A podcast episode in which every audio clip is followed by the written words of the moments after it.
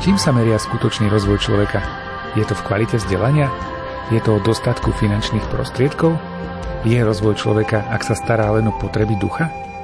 Aj tieto otázky si položíme pri čítaní a komentovaní encykliky Solicitudo Rei Socialis od svätého otca Jána Pavla II.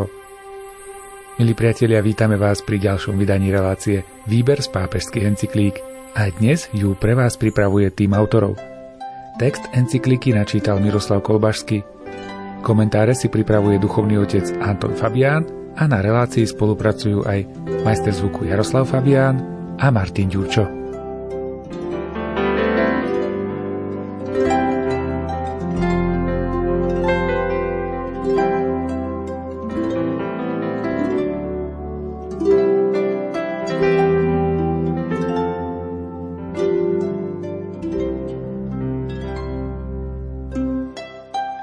Načrtnutý obraz by bol neúplný, keby sa k hospodárskym a sociálnym javom nedostatočného rozvoja nepripojili iné, rovnako negatívne ukazovatele, ba vyvolávajúce ešte väčšiu ustarostenosť, počínajúc kultúrnou oblasťou. Také sú analfabetizmus, ťažkosť alebo nemožnosť pristúpiť k vyššiemu vzdelaniu – neschopnosť zúčastňovať sa na budovaní vlastného štátu, rôzne formy vykorisťovania a útlaku tak sociálneho, politického, ako aj náboženského, ktorému je vystavená ľudská osoba i jej práva, a k tomu ešte aj diskriminácia každého druhu, zvlášť tá najhoršia, založená na rasových rozdieloch. Ak sa aj niektorá z týchto rán prejaví v oblasti rozvinutejšieho severu, Istotne sú tieto rany častejšie, trvácnejšie a oveľa ťažšie odstrániteľné v rozvíjajúcich sa a menej pokročilých krajinách.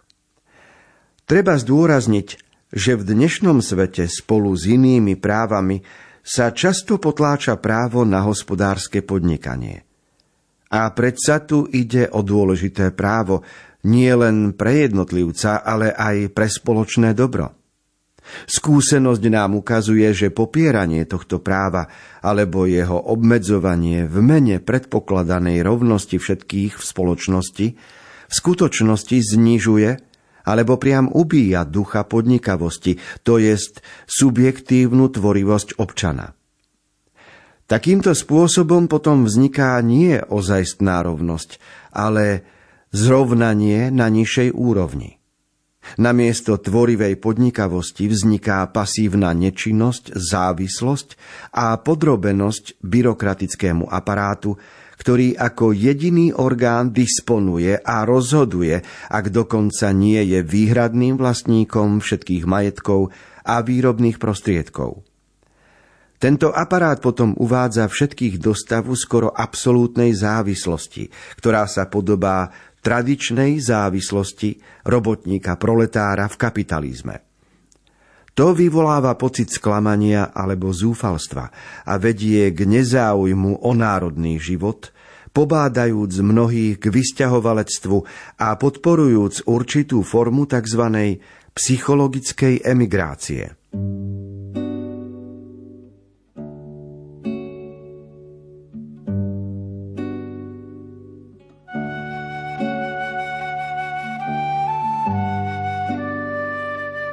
Keď sa spomínajú rany, ktoré vidíme na ľudskom spoločenstve dnes, tak pápež ich zhrnul do šiestich a síce hovorí o rane analfabetizmu, po druhé ťažkosti k dostupnému vzdelaniu, po tretie nemožnosť niektorých ísť na voľby a zúčastňovať sa na politickom budovaní štátu, po štvrté, ďalšou ranou je vykorisťovanie a tam sa delí na vykorisťovanie sociálne, politické alebo náboženské, čo narúša práva človeka.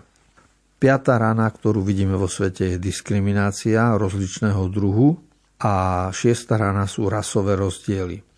To všetko dnes už je jasne pomenované, sú aj pomenované riešenia, ale aby sa dostali do praxe, tak na to treba určitú aktivitu, aj inštitucionálne, aj dobrovoľnícke smerovanie. A v tejto súvislosti pápež veľmi pekne hovorí, že medzi práva, základné práva človeka patrí aj právo na hospodárske podnikanie. A za posledných 100 rokov my sme svedkami toho, ako sa pokrivilo právo na hospodárske podnikanie, lebo Veľká oktobrová socialistická revolúcia v Sovietskom sveze priniesla takú vidinu, že všetci sa budú mať dobre, lebo bude rovnoprávnosť, ale to skončilo tým, že sme zlikvidovali ducha podnikavosti v jednotlivcoch. A subjektívna tvorivosť človeka, ktorá je Božím darom, bola vlastne e, potlačená. To viedlo k pasivite a k zaostalosti, ktorú dnes vidíme a výsledkom je vojna, ktorú musí imperialistická krajina stále viesť, aby nejako udržala svoje mocenské pozície. V ľudí to, keď poznáme dejiny, ľudí to viedlo k apatii. Pápež Jan Pavol II spomína, že vznikol nezáujem o národný život, po druhé vzniklo vysťahovalectvo a po tretie vznikla psychologická emigrácia, čiže aj tí, čo zostali v krajine, ale vnútorne stali sa apatickými, videli, že nič nezmôžu a tak sa vzdali svojich možností. Preto celé to ľavicové hnutie a to, čo robil Lenin a to, čo robili ďalší v, v minulých storočiach, smerujúce k tomu, že vytvoríme raj na zemi tým, že všetko poštátnime a zrovnoprávnime, je jeden veľký omyl, nerešpektujúci právo človeka na hospodárske podnikanie.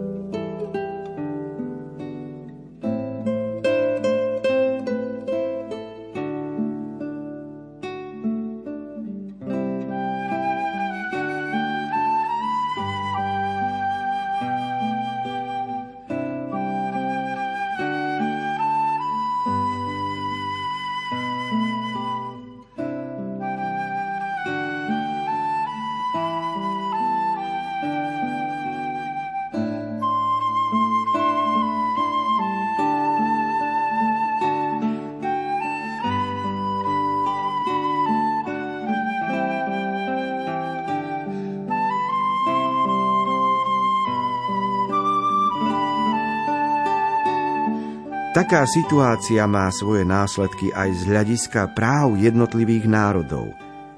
Často sa naozaj stáva, že určitý národ je pozbavený svojej subjektivity, to jest zvrchovanosti, ktorá mu právom patrí nielen na poli hospodárskom, ale aj politicko-sociálnom a v určitom zmysle aj kultúrnom. Pretože v národnom spoločenstve všetky tieto životné rozmery sú vzájomne pospájané. Okrem toho treba zdôrazniť, že nejaká spoločenská skupina, napríklad politická, nemá právo násilne si prisvojiť úlohu jediného vodcu, pretože to vedie k zničeniu opravdivej subjektivity spoločnosti občanov ako osôb, ako sa to prejavuje v každom totalitnom režime. V takejto situácii človek i národ sa stávajú jednoducho predmetom napriek všetkým vyhlasovaniam a slovným uisťovaniam v opačnom zmysle. Na tomto mieste je vhodné dodať, že v dnešnom svete jestvujú aj mnohé iné formy chudoby. Vary nezasluhujú tento názov rôzne nedostatky a druhy biedy, Popieranie alebo obmedzovanie ľudských práv, napríklad práva na náboženskú slobodu, práva zúčastniť sa na budovaní spoločnosti, sloboda združovať sa, zakladať odborové organizácie, osobne podnikať v hospodárstve.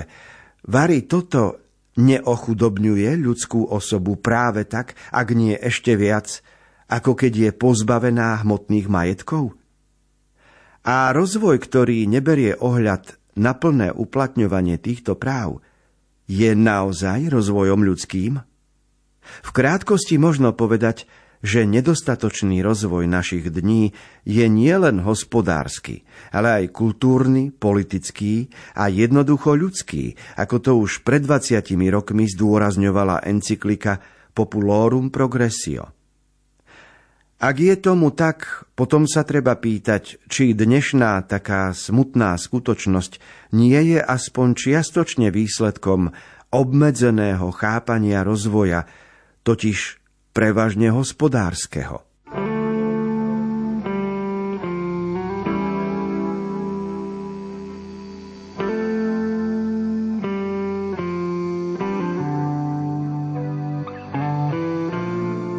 článku 15. v druhej časti hovorí pápež najprv o totalitnom režime, ktorý aj Vojtila po druhej svetovej vojne zažil v Polsku a aj z pozície potom pápeža vo Vatikáne predsa videl jasne, ako svet postupuje, mal dostatok informácií, aby z nadhľadu mohol pozorovať život a rozvoj okolo seba. A preto správne pripomína, že slovo rozvoj nemôže mať len zvuk hospodársky, lebo pokrok nie je len v tom, že máme dnes lepšie mobily, alebo rýchlejšie počítače, alebo lepšie auta. Ruka v ruke s rozvojom technickým musí ísť aj rozvoj kultúrny, politický, čiže ľudský. To znamená aj rozvoj etiky, svedomia, rozvoj dobra v človeku je rovnako dôležitý ako rozvoj toho, čo je dobre pre neho z hľadiska vonkajšieho. A tu vidíme súlad alebo nesúlad. Tu vidíme materializmus, kedy sa človek koncentruje iba na rozvoj, pokrok v zmysle hospodárskom a zabúda na tom, že byť človekom je oveľa viacej a že musí prekročiť záležitosti, ktoré súvisia s hospodársko-technickými záležitosťami.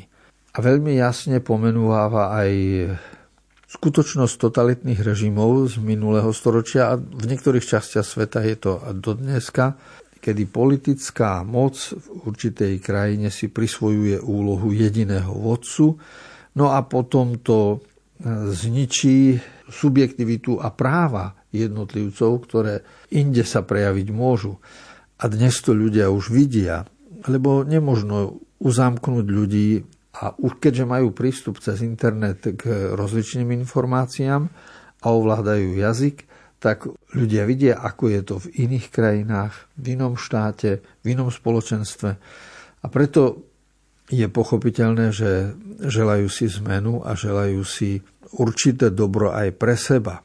A tak vidíme, že nikdy sa nedá dosiahnuť rozvoj, pokrok bez toho, aby sme rešpektovali základné práva, či na náboženskú slobodu, či právo na politické angažovanosti, alebo právo z hľadiska hospodárskeho podnikania.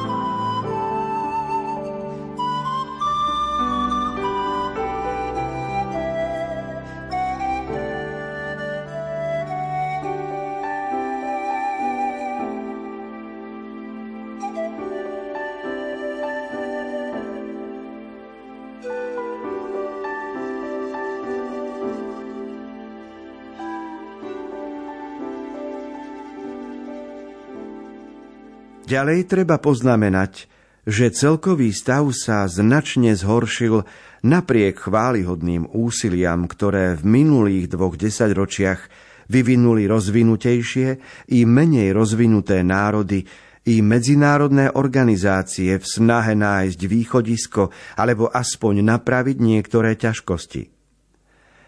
Zodpovednosť za toto zhoršenie majú rôzne príčiny. Treba poukázať na nepochybnú nedbalosť samých rozvíjajúcich sa národov a zvlášť osôb, ktoré u nich majú v rukách hospodársku a politickú moc. No neslobodno si zakrývať, že zodpovednosť majú aj rozvinuté národy, ktoré nie vždy, aspoň nie v dostatočnej miere, cítili povinnosť pomáhať krajinám oddeleným od sveta blahobytu, ku ktorému patria. Nech je akokoľvek, treba však odsúdiť aj hospodárske, finančné a sociálne mechanizmy, ktoré, aj keď riadené ľudskou vôľou, často fungujú skôr automaticky, aj keď riadené ľudskou vôľou často fungujú skoro automaticky a ešte viac zväčšujú bohatstvo jedných a chudobu druhých. Takéto mechanizmy priamo alebo nepriamo riadené rozvinutejšími krajinami samočinne podporujú záujmy tých, ktorí ich riadia, ale nakoniec udusia alebo urobia závislými hospodárstva menej rozvinutých krajín. Bude treba podrobiť tieto mechanizmy pozornému rozboru z hľadiska eticko-morálneho. Už encyklika Populorum Progressio predvídala, že s takýmito systémami by sa mohlo zväčšovať bohatstvo bohatých a bieda chudobných. Vznik tzv. štvrtého sveta je novým dôkazom, že encyklika správne predvídala. Ak by sme mali vyťahnuť kľúčové slovo zo 16. článku encykliky Jána Pavla II. o sociálnej starostlivosti v dnešnom svete, tak bola by to otázka finančných mechanizmov, ktoré sa stali medzinárodnými. Aj u nás je predsa euro. Sen o tom, ako by sme mohli žiť, pracovať, chodiť cez hranice. A ten sen sa zrazu stáva zložitejším, keď vidíme, čo sa deje s cenou benzínu, s cenou nafty, ako s cenou potravín, ako sa to všetko mení. A pred 30 rokmi na to pápež upozornil výrazom, že tie mechanizmy, ktoré robia finančníci, udusia ich samých. A to sa dnes stáva pravdou, lebo keď sa neplní eticko-morálne hľadisko, iba materiálne, tak potom výsledkom bude nie pokrok, ale úpadok. A to je to, čo predvídala encyklika a čo otvára nám oči pri nazeraní na súčasný svet.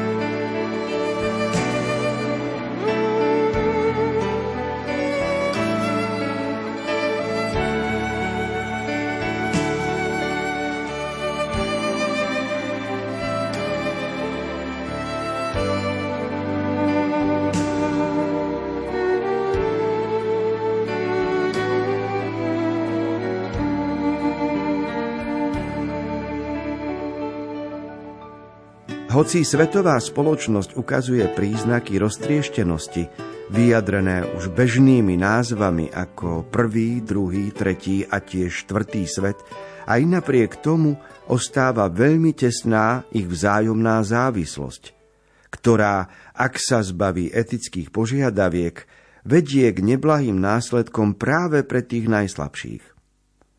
Táto vzájomná závislosť akousi vnútornou dynamikou a tlakom mechanizmov, ktoré nemožno ináč nazvať ako zvrhlé, vyvoláva záporné účinky dokonca aj v samých bohatých krajinách. Práve vo vnútri týchto bohatých krajín možno pozorovať, i keď len v menšej miere, špecifické prejavy nedostatočného rozvoja – Malo by sa teda všeobecne uznať, že rozvoj sa alebo stane spoločný pre všetky časti sveta, alebo podstúpi degradačný proces aj v oblastiach vyznačujúcich sa stálym pokrokom. Tento zjav je zvlášť príznačný pre podstatu opravdivého rozvoja. Alebo majú na ňom účasť všetky národy sveta, alebo už to nie je opravdivý rozvoj. Medzi špecifickými ukazovateľmi nedostatočného rozvoja, ktoré postihujú rastúcou mierou aj rozvinuté krajiny, sa so svojou nástojčivosťou prejavujú zvlášť dva. Na prvom mieste je to bytová núdza. V tomto Medzinárodnom roku ľudí bez prístrešia, vyhlásenom Organizáciou spojených národov, Pozornosť sa obracia na milióny ľudských bytostí, ktoré nemajú primerané bývanie, alebo ktorí vôbec nemajú kde bývať, aby sa takto vyburcovalo svedomie všetkých a našlo sa riešenie tohto vážneho problému, ktorý prináša negatívne následky na osobnej, rodinej i spoločenskej úrovni. Nedostatok bytov sa pociťuje všade a je z veľkej časti zavinený stále rastúcou urbanizáciou. Dokonca aj tie najrozvinutejšie národy poskytujú smutný obraz osôb a rodín, ktoré doslovne zápasia, aby nejako vyžili. A to bez strechy nad hlavou, alebo len s takou biednou, ako keby nejakú nemali. Nedostatok bytov, ktorý je sám o sebe vážnym problémom, treba považovať za prejav a výsledok celého radu hospodárskych, sociálnych, kultúrnych alebo jednoducho ľudských nedostatkov a s prihliadnutím na tento rozšírený jav nemalo by byť ťažké dospieť k presvedčeniu, že sme doteraz ešte veľmi ďaleko od opravdivého rozvoja národov.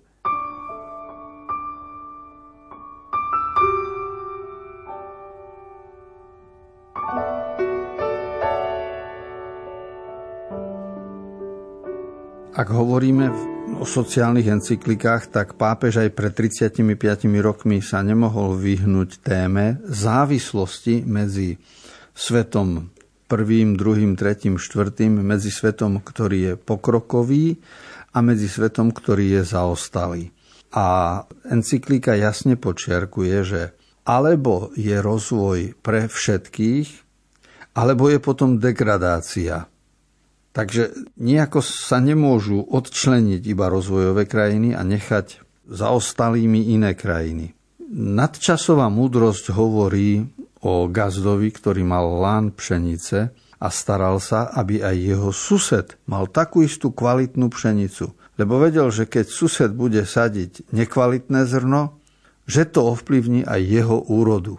Čiže závislosť susedov, závislosť štátov, závislosť medzi ľuďmi je tak dynamická, že z pohľadu nadčasového ju musíme rešpektovať. Náš rozum nám hovorí, že sa tento proces nedá len tak jednoducho ignorovať. A v rámci toho pápež Jan Pavol II už vtedy pripomínal dve skutočnosti, ktoré rozvoj brzdia. Poprvé bytová núdza a po druhé nezamestnanosť. O nezamestnanosti bude hovoriť o chvíľu, ale k bytovej núdzi sa vyjadril veľmi jasne, lebo nedostatok strechy nad hlavou alebo nedôstojné bývanie je e, stále medzi ľuďmi a preto sa rieši to aj, aj v bratislavskej vláde, aj v našich podmienkach. Samozrejme, že ešte ťažšie sa to rieši v podmienkach chudobných častí pri veľkých mestách, ako sú svetové metropoly. Bývanie súvisí s človekom, s rodinným prostredím, s hodnosťou, kto vlastne človek je, lebo degradácia človeka, keď nemá strechu nad hlavou a je bezdomovec, tak tam je narušená osobná dôstojnosť. Preto pápež bráni pokrok, ale taký pokrok, ktorý súvisí aj s riešením bytovej otázky.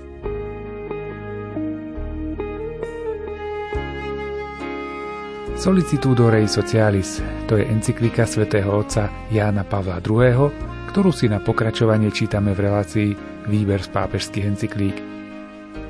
Čas vyhradený tejto relácii sa pre dnešok naplnil. Sme radi, že ste boli s nami a počuť sa budeme opäť o týždeň. Z Košického štúdia sa lúčia tvorcovia relácie Miroslav Kolbašský, Anton Fabián, Jaroslav Fabián a Martin Ďurčo.